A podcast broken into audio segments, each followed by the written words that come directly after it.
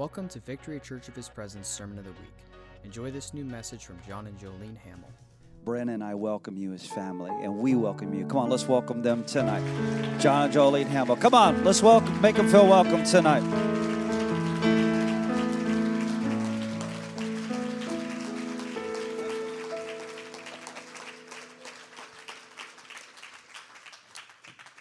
Well, let's uh, stay standing. If you've come back to your seat, it would be inappropriate to receive such a warm welcome and not welcome you in return into our hearts and our lives. And Brian and Bren, it is an honor to join with you, and it's going to be an honor to run with you. From Sarasota to Washington, D.C. How about to Jerusalem? We bring you greetings from Washington, D.C. And I just want to teach you a declaration. Uh, Brian said to be bold and teach you how to declare like a lion. So I'm just going to declare some things here and open us up with one declaration that our forefathers went into battle with a cry, No king but Jesus, during the Revolutionary War. They fought a battle to birth this nation, and we are in a battle right now to uphold, preserve, and perpetuate the flame of freedom that's been entrusted to us. And uh, when the British negotiators came to say, hey, we don't really want to do this war thing, we like you being our loyal subjects, we like the revenue that you bring, let's just work this out. The reply from the Americans was, Sir, we will have no sovereign but God, and no king but Jesus. Can we just lift our hands together and prophesy over Sarasota? No king but Jesus.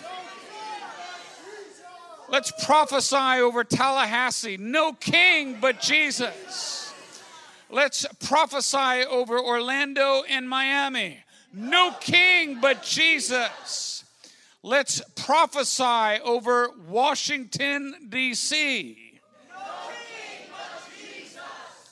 While we're at it, why don't we prophesy over God's covenant land and his covenant city of Zion? The Jewish name for Jesus is Yeshua. Can we declare no king but Yeshua? Amen. Amen. Please be seated. My beautiful wife Jolene is going to open us up in prayer. And uh, we're going to do our best to follow the, the house rules, which is to keep some of the prophetic expressions for the house till later. But I'm bursting right now, and I have a feeling my wife Jolene is bursting right now. So I, I want to just kind of strike while the fire is hot. Is that okay? All right. Yeah, we were given instruction to, well, not instruction, but but you also told us we're family and we can do what we want. So right now we're just going to put our feet up and do what we want on the coffee table. Um, right before we came here, and I have I have a lot of dreams. And right before we came here, I had a dream, and in the dream, it was very, very short, but the section of the dream was we were all in a school setting, and someone said, Well, are you, are you gonna like go to class today? And I said, No, it's my senior year. You know how you blow it off in your senior year and you don't go to class because you know that you're gliding through and you've already graduated and you know you're moving on to the real important stuff in life. Well, the Lord brought me back to that, and as I prayed into that dream, what the Lord spoke to me is there are many seniors in their senior years that are blowing off class, and the Lord has need of them. And then when I walked in the prayer room today, I heard the Lord say, Where are my Sarahs in Sarasota? Where are those who think that their best productive years are over? That many people come and prophesy about a youth movement, but there is a building of the covenant promise from the Lord to Abraham, and these are your Abrahams. There is a covenant promise that it is going to come through Sarah. So I heard the Lord say, Call to my Sarahs in Sarasota and tell them that their productive years are not over and they cannot blow off this season of their life and that they are very important for this house because the Lord is going to begin to build covenant promises for this house. So if we would all bow our head, I just want us to call in the Sarahs of Sarasota. The Lord said, I named this place Sarah Soda because they are the Sarahs that I am bringing in in this hour. And they are laughing, thinking, Can anything productive come from me in these hours? And they feel like they've given their productivity to the work world. They've given their productivity when they raise children. They've given their productivity in the years past. But the Lord says, Your best days are yet ahead. And I call you in, Sarah. Sarahs of Sarasota, come into this house and build the covenant promise, says the Lord.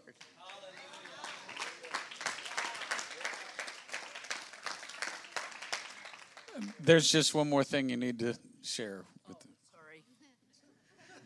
Have a good day.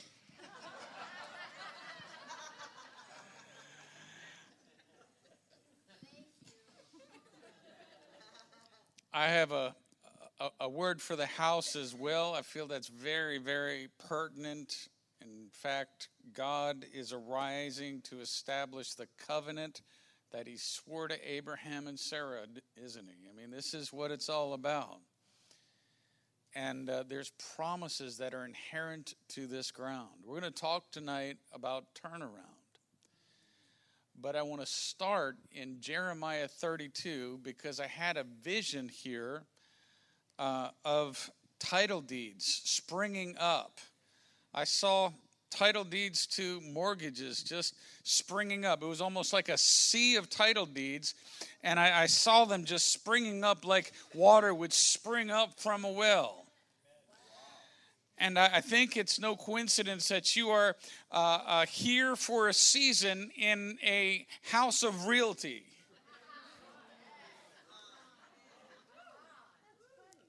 You know that your real estate is tied to your promise from the Lord, and it is tied to your inheritance and your children's inheritance.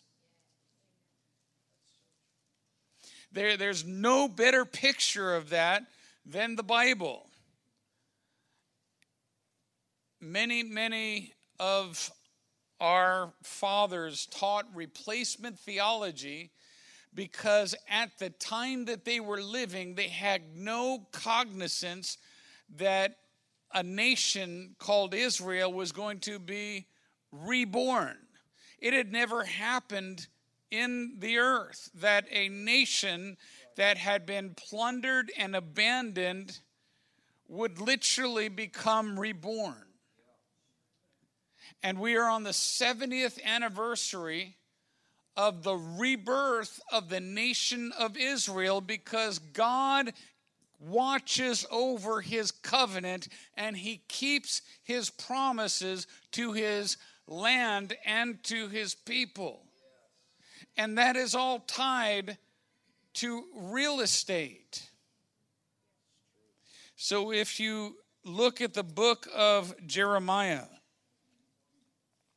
here the prophet Jeremiah is told by the Lord to buy a parcel of land. They're about to go into exile in Babylon. Everything is looking horrific. The kings are in open defiance of God. And they're prone to throwing the prophets in cisterns or wells, just getting rid of the prophetic voice any way you can, marginalizing the prophets. But the word of the Lord in Jeremiah 32 6 came to Jeremiah, and it says, Hanamel, the son of Shalom, Hamel, the son of Shalom, I don't know. Your uncle is coming to you saying, Buy for yourself my field, which is in Anatoth, for you have the right of redemption to buy it. Say this with me I have the right of redemption to receive the inheritance that Jesus died for me and rose again to give me.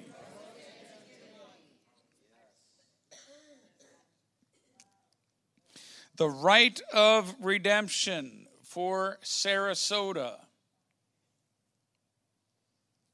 We'll go on down to verse. Which way did it go? Yeah, there we go. Verse 36.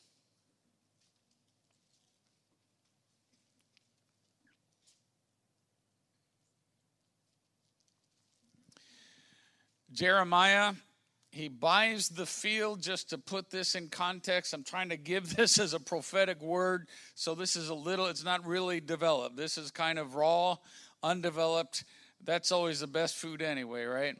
So Jeremiah buys the field, he pays the price for the field, and then he takes the title deed, puts it in a jar in the soil of Sarasota, and buries the jar, the clay pot, so that it would be preserved long after the, the, the enemy forces drive them out. When everything looks like there's no way the word of the Lord is going to be fulfilled, there is a witness in heaven and there is a witness in the ground. Your seed is your title deed. And it's not just the seed that you sow financially, it is what you have lived for and given your life for. There is a vision that you have invested in from the Lord, and there comes a point in time when the Lord says, Paid in full, here's your title deed. And sometimes it gets a little confusing. We think once we receive that title deed to our promise to our inheritance, we can immediately step into it. God told Jeremiah, You're going to put that thing in the ground. You're not even going to experience the fullness of that promise, but future generations are going to experience it. So, Jeremiah's title deeds in the ground. You have a brief history of Israel. You kind of know what happens. They get exiled in Babylon, they come back. Uh, uh, Jesus is born. He, he's raised up as the Jewish Messiah, but he is rejected and he is cast down into the ground and he becomes the title deed for all mankind. The seed becomes the deed. The Lord Himself presents His own body and blood at the mercy seat of heaven before heaven's court and secures our salvation by a verdict of justice. The deed is secured and released to each one of us, and now we all have an inheritance. But in 70 AD, the Jewish people succumbed to Roman invasions. The temple was taken down. The Jewish people fled to the four corners of the earth into exile, into Western Europe, into Africa, into even Asia, portions of China, Indonesia. They were literally scattered throughout the world. So, once again, our forefathers had no understanding when they read the Bible and saw that Israel will figure prominently in the end of days, they said, well, that must mean we are Israel. And so they erased the Jewish heritage and put in our own heritage as Christians. And God says, well, My seed is the deed. And what you think I've forgotten about, I haven't forgotten about. And in 1948, against all odds, the nation of Israel is prophesied in the Bible is literally reborn. It is a miracle that transpired before every eye of every tongue, tribe, and nation on a global level. Israel's reborn. Let's look at verse 36.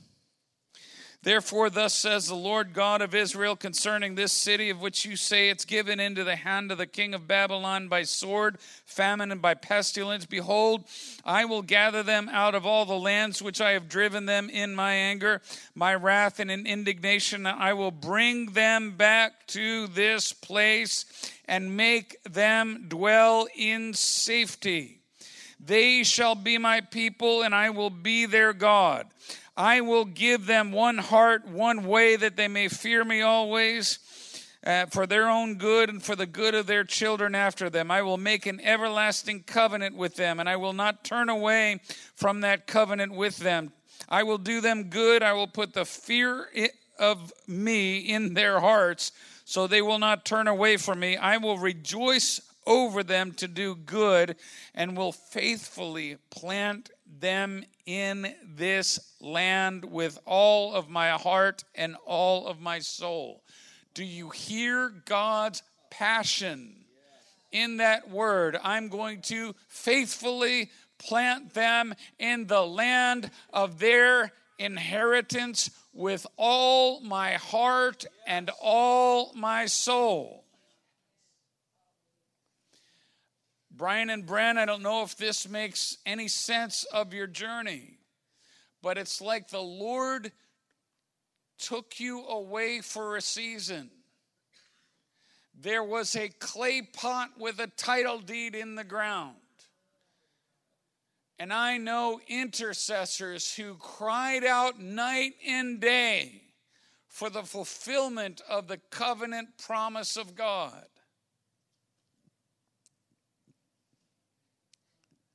I am dear friends with Mark and Kathy Godlewski, and I know there's many others in here who contended for the dream of God's heart for Sarasota, and it seemed like that dream had literally left.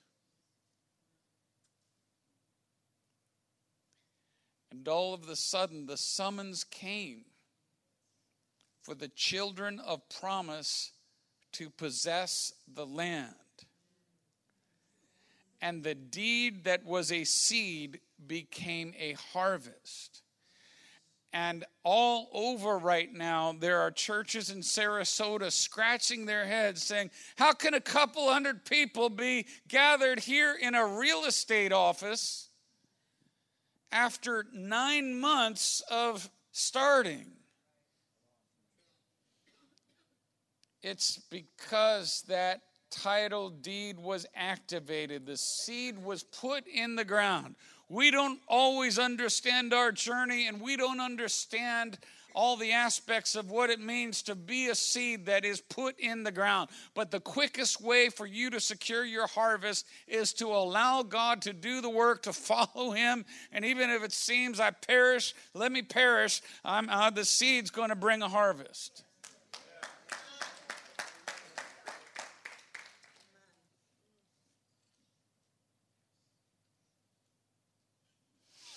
Verse 42 is Thus says the Lord, just as I brought all this great disaster on this people, so I'm going to bring on them all the good that I have promised them. Fields will be what? Bought in this land, which you say it's a desolation without man or beast. It is given into the hand of the Chaldeans. Men will buy fields for money, sign and seal deeds, call witnesses to the land of Benjamin and the environments of, of Jerusalem, the cities of Judah, the cities of the hill country, the cities of the lowlands, and the cities of the Negev. And I will restore their fortunes, says the Lord. I'm going to tell you that this very journey of this movement, and it is a movement that God has established and entrusted to you corporately. This movement is bearing witness before the Lord that the seed is the deed, and that deed has been entrusted into your hands, and now it is time for you to take the promised land that God has called you to take. It's time to take Sarasota. It is time to receive the fullness of God's dream for Sarasota. I, I, I find it fascinating that P.T. Barnum and the, the, the tent that crossed the nation and circled the nation, the circus, was headquartered here. I believe there is a new tent movement that is headquartered here. There is a new tabernacles movement that is headquartered here. In fact, I saw the stake go in, and I believe it's going to impact the nation in a very, very significant way. So I just want to cast vision for this right now. If you are believing God for a property or you are believing God to receive the title deed for the property stamped paid in full, I want you to stand to your feet right now. And I know we're going to contend, we're contending now even for this miracle campus that God's going to give you. You just had to be here in the real estate office because that's where you sign the papers.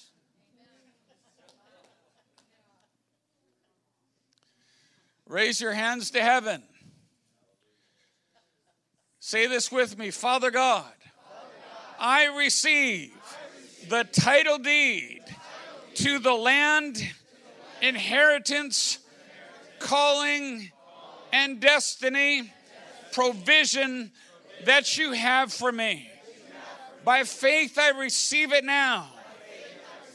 It is in my hand, and I thank you for it. Your name is already signed on the deed. And I sign on that deed. And I thank you that that deed is stamped already by heaven's court, paid in full. Paid in full. Paid in full in Jesus' name.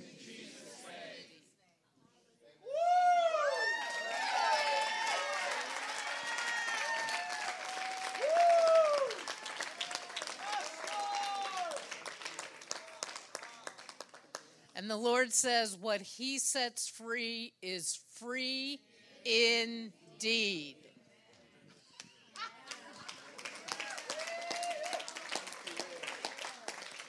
All right, you may be seated.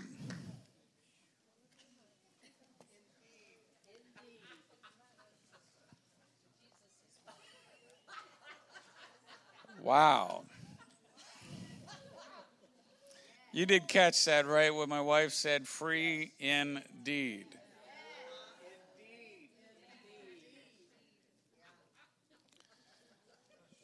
Don't look at me like that. I just go with what the Holy Spirit's saying. I go with the flow. I've learned after 15 years of marriage, just go with the flow. if you haven't learned by that by now, we, we need to talk because it's pretty important that you pick up on it quickly. And I really believe that there is a move of God that is literally coming forth at this time out of Sarasota. And in fact, this is the Hebrew month of Sivan. This is the, the very hour where, do you, you remember when Esther was being tormented by uh, Haman, threatened by Haman? It looked like her entire people were going to be wiped out. There was going to be a holocaust at the hands of a deep state guy named Haman who was working a shadow government right under the king's nose. And he had written out a decree, got the king drunk so he couldn't read, and then said, King, sign here.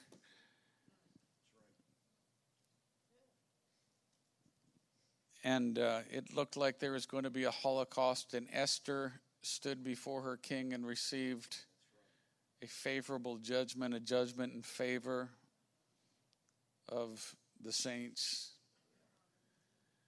Haman, the deep state operative, was exposed for who he truly was. And then God tells Esther through her husband, write the decree, Esther, and seal it with the king's signet ring, because a decree that is written and sealed with the king's signet ring cannot be revoked.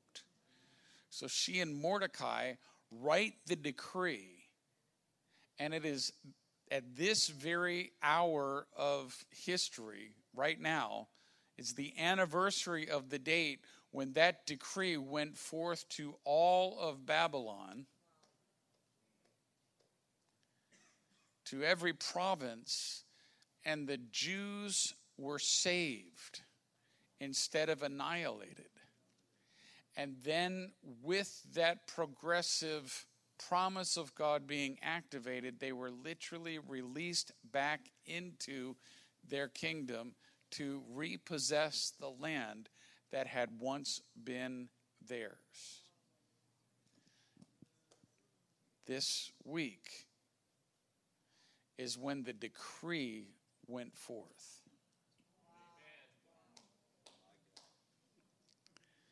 So I believe I'm, I'm standing here just in awe of the majesty of the orchestrations of the Lord. You just can't make this stuff up. How many of you know that there has been a contending for the title deed of this nation? Now, I come from a line of pilgrims. My forefather, Richard Warren, was one of the original signers of the title deed called the Mayflower Compact, which committed the land and government to God's glory and the advancement of the Christian faith. He was actually the governor of Plymouth, Massachusetts, under Governor Bradford. So when Governor Bradford was off visiting, negotiating, whatever, my forefather was the guy in charge, large and in charge. It's where I get my large and in charge essence.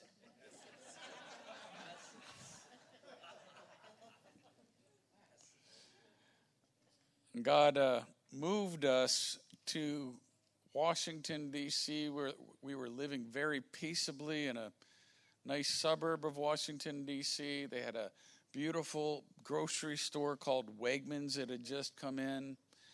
Uh, Starbucks had just opened up. We were living happy when our friend Rick Ridings all of a sudden prophesied uh, to us to move to Washington, D.C in 2012. And it was interesting how God opened up a door and we moved in a week. We still have our home in Frederick. We rent it to folks because God told us to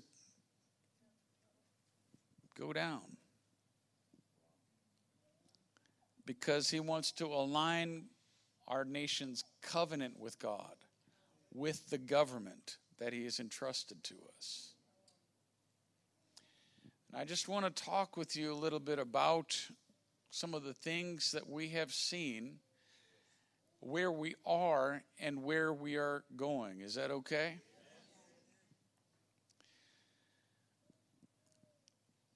Jolene and I helped uh, a gentleman named Jason Hershey, Hershey start a 24 7 tent called David's Tent. It's going strong today, 24 7, 365 days a year on the National Mall. We can all be grateful for 24 7 worship on the National Mall. It is just extraordinary to see what the Lord has done. But uh, we were serving as the, among other things, um, you know, what we do nationally, we were serving as the prayer coordinators, prayer leaders for David's Tent. And the Lord spoke to us in 2015 to shift out of that responsibility. Because 2016 was going to be a defining moment in our nation's history. He spoke to us in 2015 about a limited window for national turnaround. I knew that there were people that were covertly tied to the highest levels of the occult and idolatry, that were trying to gain access to the title deed of our nation and use the covenant resources that the Lord had entrusted to us, the freedoms that the Lord had entrusted to our nation, to bring our nation under the banner of global government tied to idolatry, bringing nations into subjugation instead of freedom. And we had a literal limited window of opportunity. If we did not access that window of opportunity, America as we know it would be no more.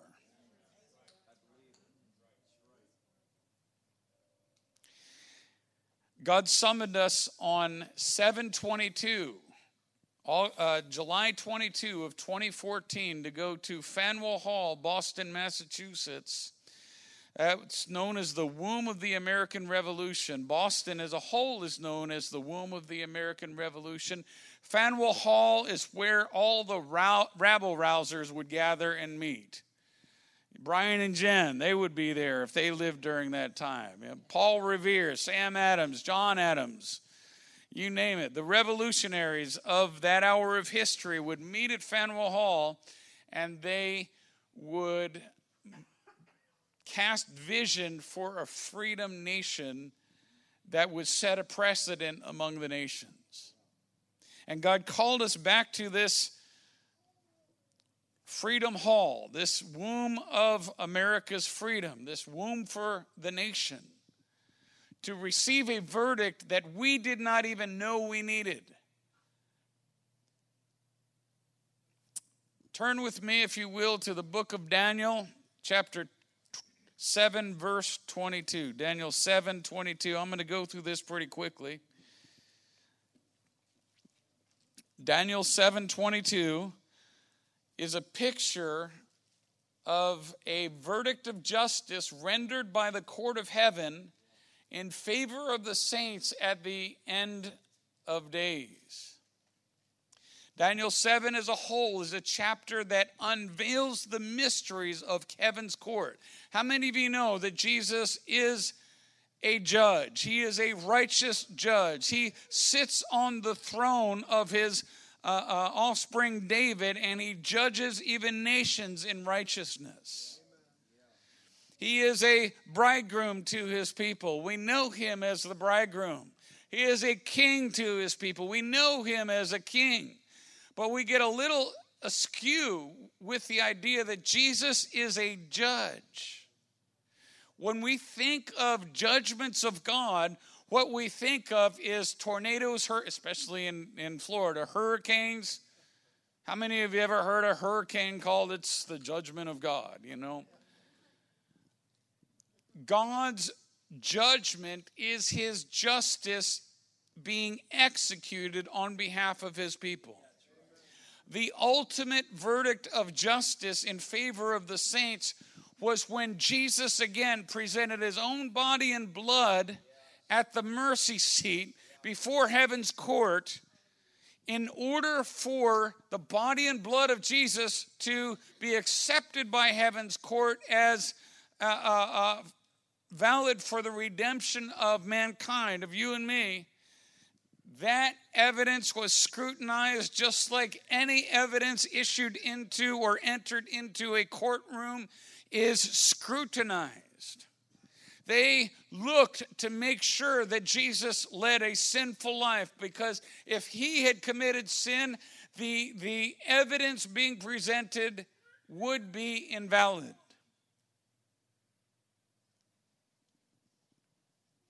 They scrutinized his life, they scrutinized his death. And the Father ruled in favor of the saints in the greatest judgment ever known to mankind, literally redeeming us because that evidence was found to be perfect by heaven's court. I don't need it.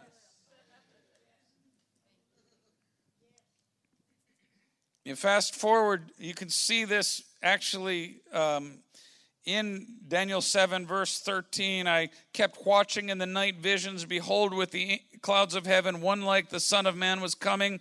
He came to the Ancient of Days and was presented before him.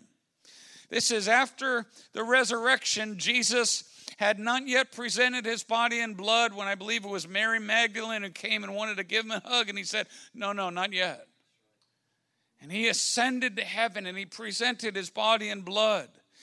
It, the Bible says here that he was presented before the Ancient of Days. That is a legal term. And as a verdict, to him was given dominion, glory, and a kingdom, and all peoples, nations, and men of every language might serve him. His dominion is an everlasting dominion. This is the verdict that Daniel saw rendered in favor of the saints. But Daniel 7 22 builds on the verdict that had already been established. Daniel 7 22. I kept watching. Verse 21 The horn, representing an antichrist spirit, was waging war with the saints and overpowering them until the Ancient of Days came. Judgment was rendered in favor of the saints of the highest, and the time arrived for the saints to take possession of the kingdom title deed in hand. So I just want to paint a picture. One moment, the saints of the Most High God are stepping out in faith. They are extending themselves in spiritual warfare and in societal engagement. And instead of being celebrated, they are literally being pushed back, marginalized, brought low, drained of resources at every turn. The little horn was waging war against the saints and overcoming them. Hate when that happens. I'm going to tell you, living in Washington, D.C., oh, and, and in Metro D.C. for the past 14 years, we have seen this. How could it possibly been that the name of Jesus could not even be spoken in a governmental uh, arena or in, in a uh, military arena, in a military service? You could speak the name of Allah, but you couldn't speak the name of Jesus. How is it that even manger scenes in the town square were torn down? Our values were mocked in the open square. The marginalization of the saints of God were it was intentional. It wasn't something that like was being done sporadically. It was absolutely intentional from the highest levels of government in the nation that was birthed in Jesus to perpetuate freedom.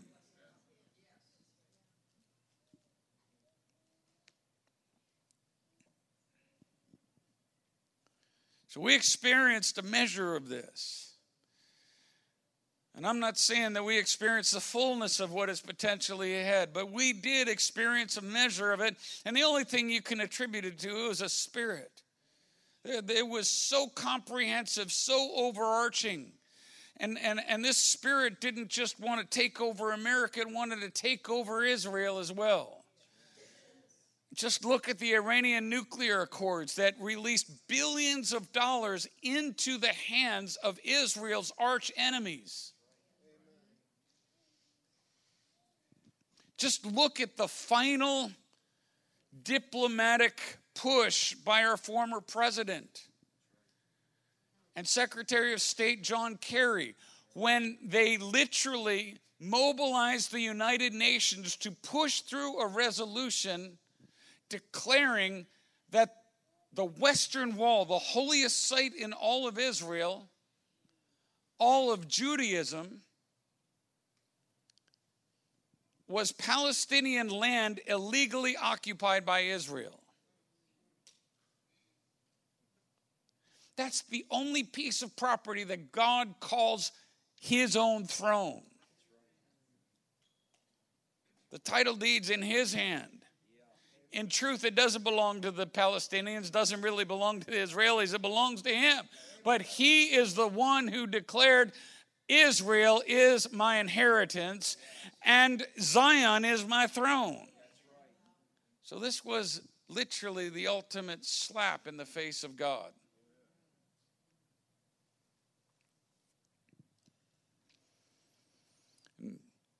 722 2014 we gathered together to receive a verdict again we did not even realize we needed we, we got the vision for this maybe a month beforehand checked and faneuil hall was actually open so we were able to rent faneuil hall we checked with two folks that we really wanted to have join with us and that was chuck pierce and dutch sheets And with one month to spare, both Dutch and Chuck signed up and said, Yeah, we're in.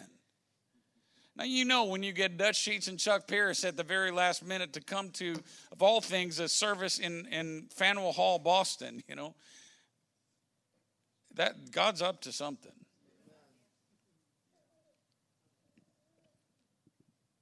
We've come to call this verdict the turnaround verdict. The reason why we call it the turnaround verdict is once again, one time at one moment, the saints are marginalized, pushed back, their dreams are shattered, and the next moment, heaven renders a courtroom verdict. And all of a sudden, these weary, broken saints are released to possess the kingdom. Title deed in hand.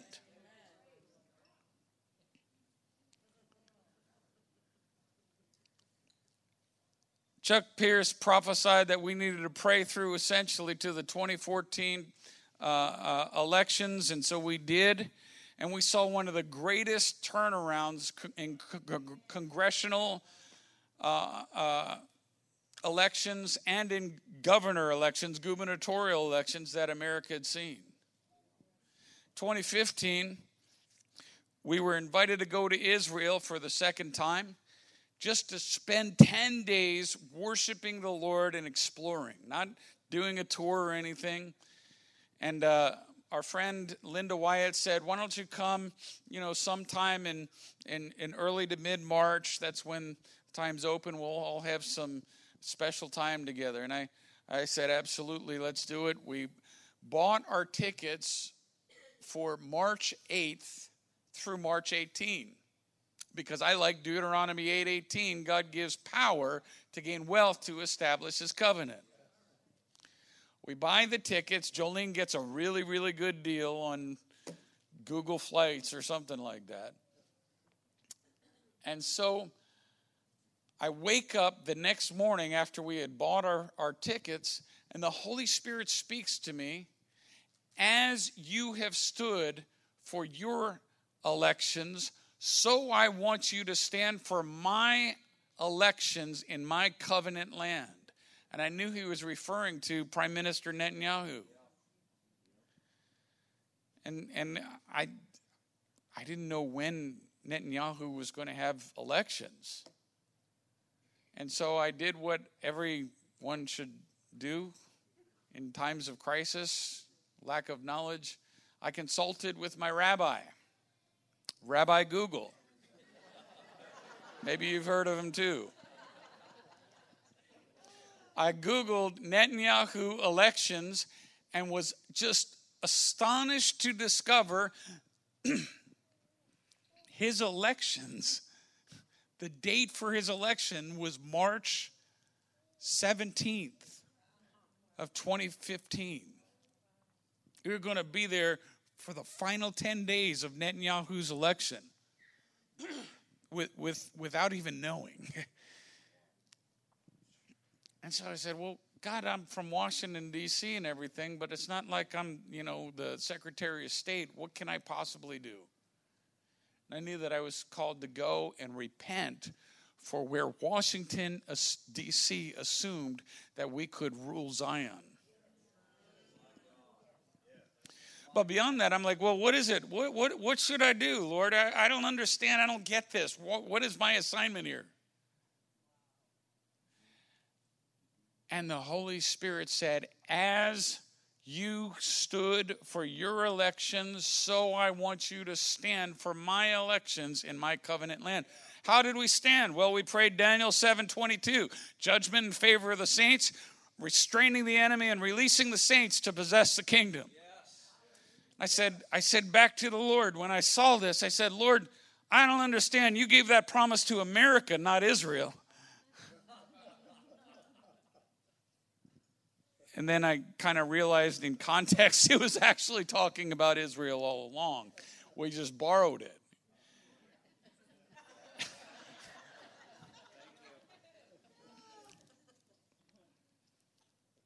so we went. Rick Ridings invited us to minister at Succat Hallel when we got there and we prophesied judgment in favor of the saints, restraining the enemy, releasing the saints to possess the kingdom. The forces of darkness that are behind these elections, trying to push it the wrong way, they're going to be covenantally and governmentally restrained. Meanwhile, the window of opportunity is going to be open, and the saints are going to be released to possess the kingdom.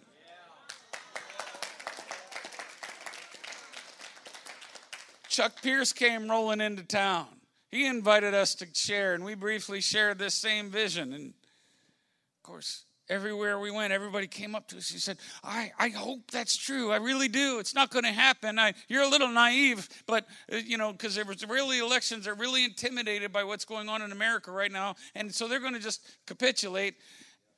But I appreciate your sincerity of heart. We were dining on the evening of the 17th with a prominent official, prominent lady who's going to Netanyahu's victory party. And she assumed it was a going away party. And she was literally weeping in her soup. As we were talking, how could God let this happen? Three hours later, I got a text saying that this is actually a victory party. Netanyahu won. How in the world could that happen? Turnaround. Judgment in favor of the saints, restraining the enemy, releasing the saints to possess the kingdom. And it was on the walls of Jerusalem on 317. You can actually walk the ramparts of Jerusalem that the Holy Spirit spoke to me as you have prayed for Prime Minister Netanyahu and stood for his election, so I am going to stand for a turnaround in your 2016 election.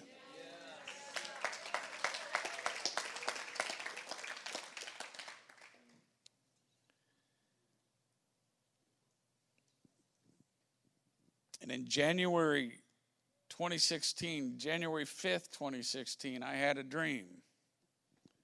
I used to work for the Department of Homeland Security. Anybody here work for Homeland Security or any of the intelligence agencies or anything? If you are, don't raise your hand because you shouldn't. Okay, don't.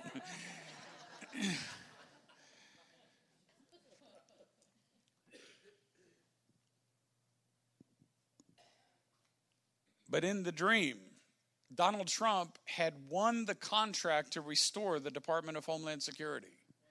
Now, he was just a face in the crowd at the time, an unusual face at that. And I watched as he went to a dilapidated portion of the campus of Homeland Security. And he began to restore that dilapidated portion, a portion that had been completely neglected and therefore made our nation vulnerable. While he was in the back doing this behind the scenes, you got to wonder what he's doing behind the scenes because the public facade is not the same as what he's really doing. While he was restoring Homeland Security, I saw these black women and, and, and Hispanic women, and they were shouting to the Lord in a huge procession. I don't know if you've ever been in a procession of blacks or Hispanic folks they get going and it's like an unstoppable train. And they were coming through the gates of Homeland Security shouting praises to the Lord. I knew two things from that. I knew, number one, that Christians were going to be invited back into government. I knew, number two, that in the end, this movement that God is releasing is going to benefit all Americans. It's not just about one race, it's about every tongue and tribe and nation coming before the Lord and receiving the inheritance that God ordained for us. And I love the fact that there are Hispanic folks coming in through the, the, the, the gates of America.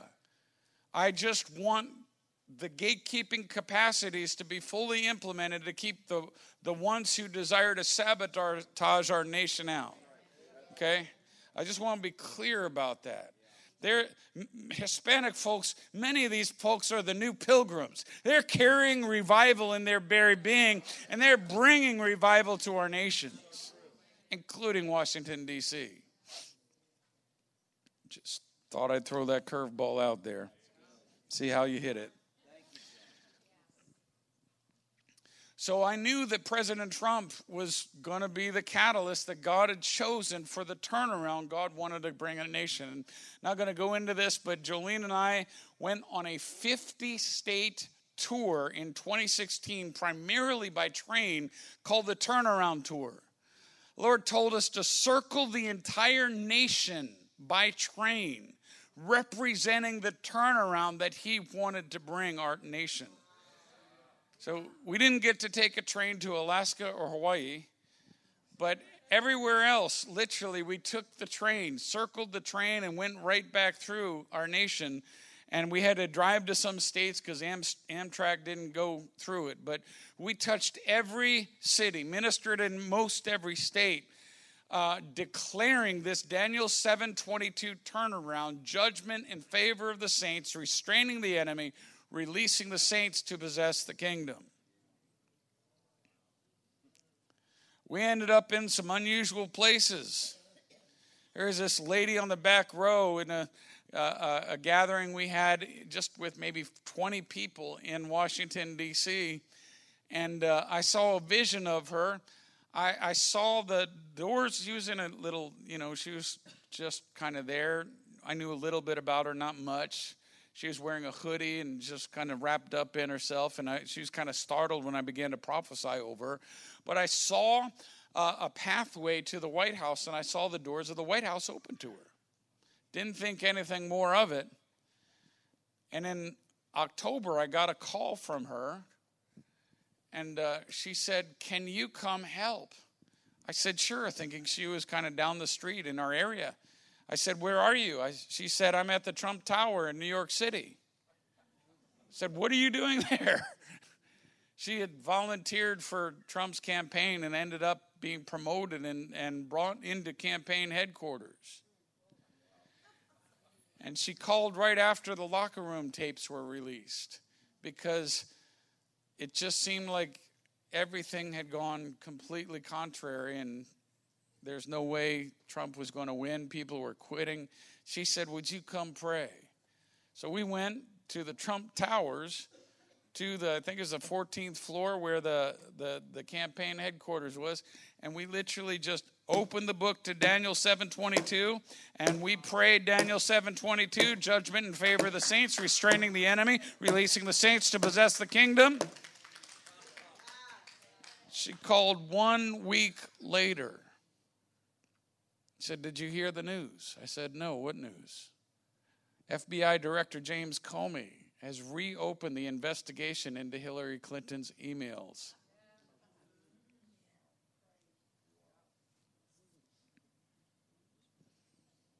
I'm not necessarily calling President Trump a saint. He's in process like we all are, but he's one of us fact, during the times that are most calamitous with some of the things that he had, there was a woman named Paula White from Florida who counseled him, and in the process of counseling him over some of the challenges that he have, have come to light in the news, brought him to Jesus. Thank you, Florida.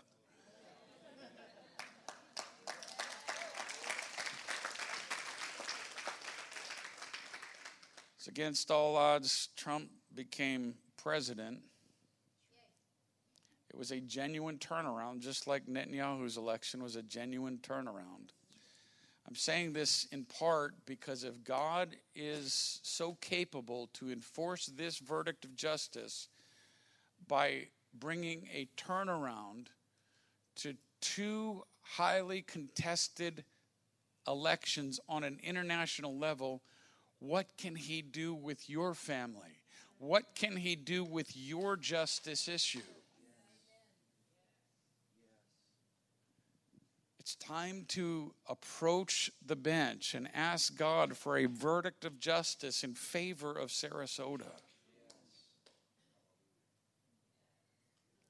And when God renders judgment, he backs it up. You can see in Revelation 19 11. Behold, I saw heaven open, and behold, a white horse. He who sat on it is called faithful and true. In righteousness he judges and makes war. He renders judgment, and then he makes war to enforce his judgment in the earth. Are, are you following me here?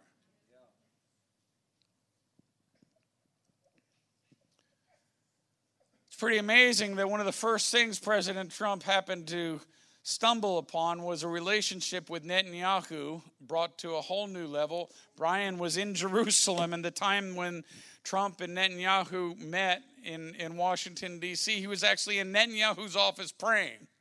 You, you can't make this stuff up. And what has happened? Well, why don't we just take a look at Jerusalem? Well, where the former regime wanted to marginalize Israel and literally deny Jerusalem as the inheritance of the Lord and the inheritance of the Jewish people, all of a sudden, within one year, Donald Trump stands up against all diplomatic protocol on an international level and says Jerusalem is the capital of Israel and we're going to honor it. We're going to put our embassy there stake in the ground. The seed becomes the deed. And we now have an embassy before the throne of God.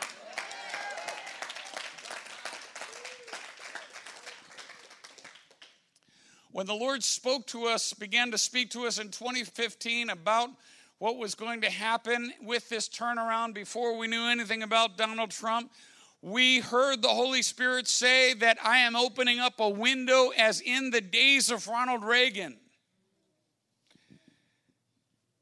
And he talked about Ronald Reagan. I had a vision of what was going on before Ronald Reagan. I literally had a vision of President Nixon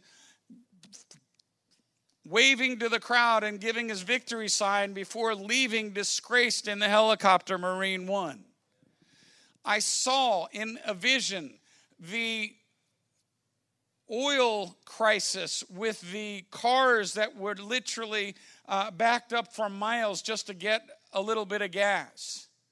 I, I saw the Iranian crisis where 50 hostages were taken and our best special ops guys were sent to rescue them and the helicopter crashed in the desert and it was a disaster.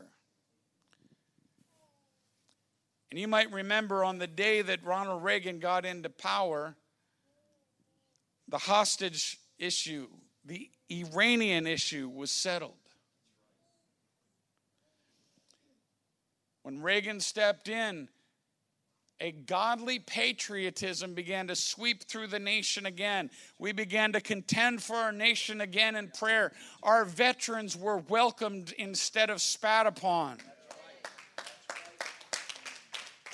I live in Pentagon City, and it used to be that the highest levels of our, our military could not walk outside of the Pentagon in uniform because they would be harassed and even fought against, if I could say it that way. President Reagan said, No more. You're going to wear that uniform with pride.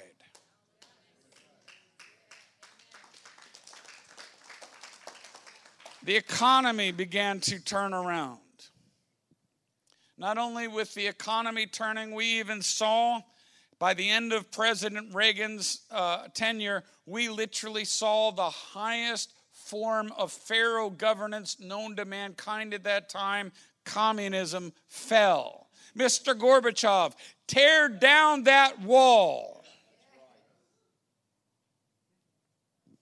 And I knew that it wasn't because a president was in office, although he welcomed the Lord in and he moved according to what the Lord desired. Ultimately, he was a servant in the hand of the Lord to literally bring a shift that brought blessing, freedom, and a reconstitution of the, the, the covenant promise of our nation. And I knew that if we access this turnaround, we would see the same. For every American. If you look at who is in government right now. Mike Pence is one of the strongest believers that we've ever had in government. His wife, Karen, is a diehard intercessor.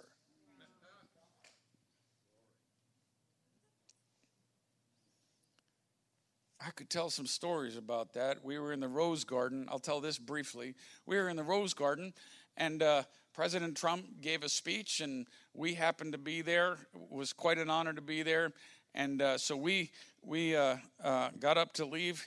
And and here's Jolene. She never does this. When she's in the presence of leaders, she always holds back. She comes right up to Mike Pence. Stand up, Brian. She comes right up to Mike Pence.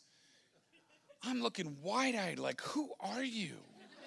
Shakes Mike Pence's hand and then pulls him close and whispers in Mike Pence's ears.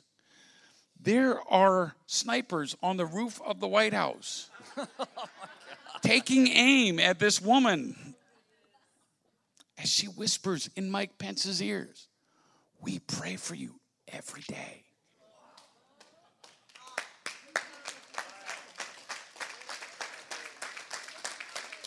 So I gain a little bit of courage and I go up to him and I shake his hand and I say, Sir, what my wife said is true. We pray for you every day. And he, you know, I'm kind of looking down and he looks me square in the eyes. I kind of, and he, he says, that's really where it's at, is in prayer. I said, yes, sir. I tried to let go of his hand and he felt my hand stronger and then he let go. And as I was walking away, he gave me a man punch.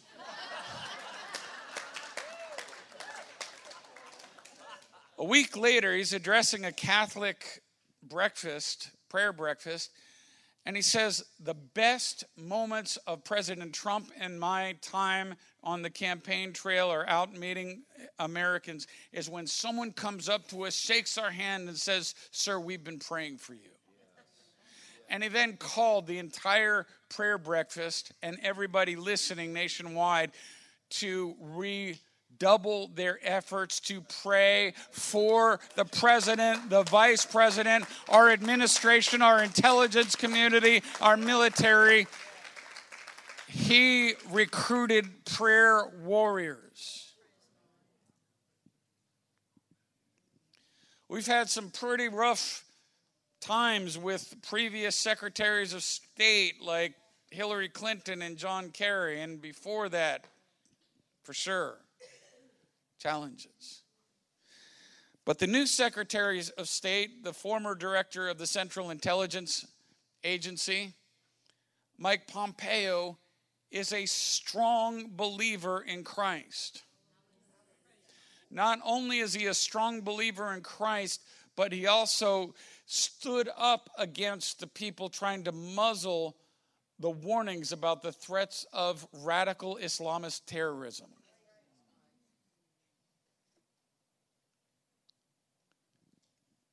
This is now the Secretary of State, the one who's the gatekeeper of America's diplomacy on a global level. His first week in office, before he even kind of got in, and he, he ended up in North Korea with Kim Jong un and came back with three hostages that had been released.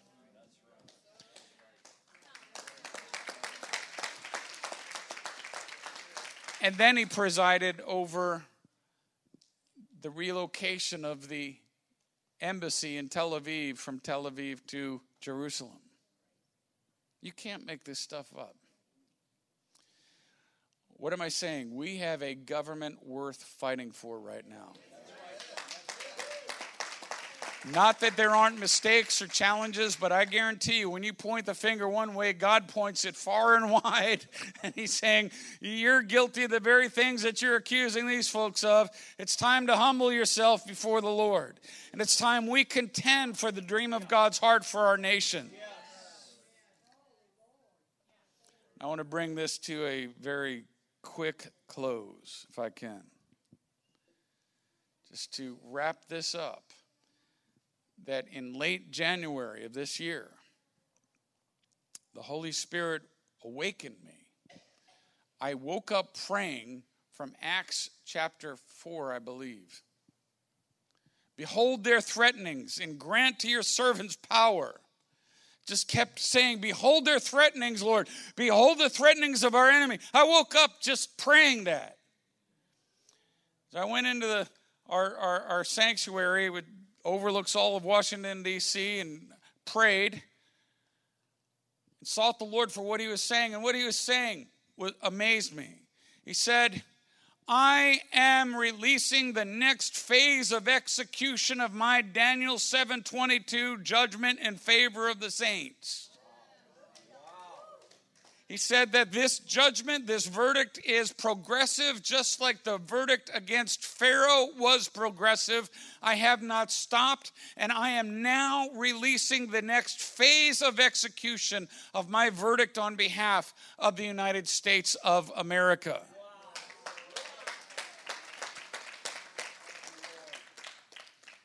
And I, I do believe that this verdict encompasses even the elections of 2018. We have got to do our part. We have got to stand. I'm not trying to be political in any way here. This is a covenantal and governmental issue. Uh, whether you're Democrat or Republican, you align with God's covenant and you stand for the dream of His heart for this nation, that, uh, that this be one nation under God, indivisible, with liberty and justice for all. I'm 100% for you. Let's do this thing together.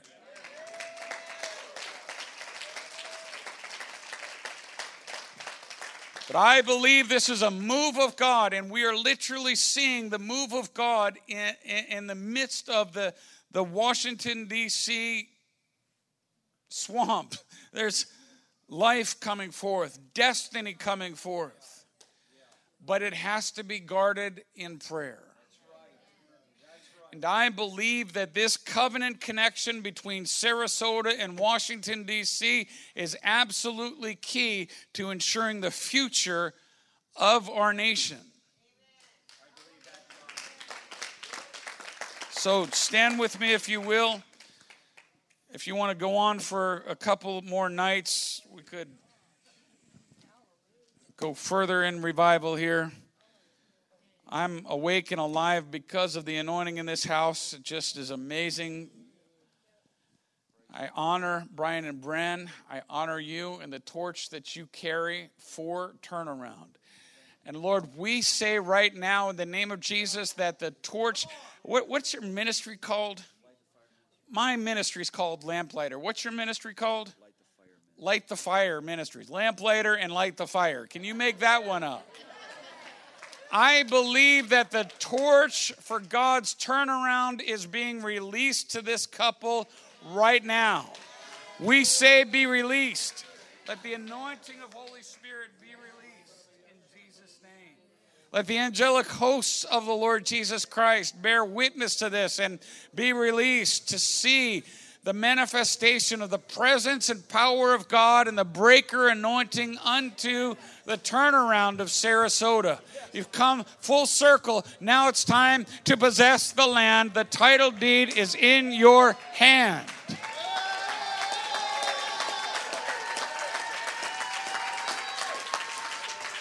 Come on, shout to the Lord the victory. Come on. Thank you for listening to Victory Church of His Presence Sermon of the Week. For more information, go to our website at victoryfla.com.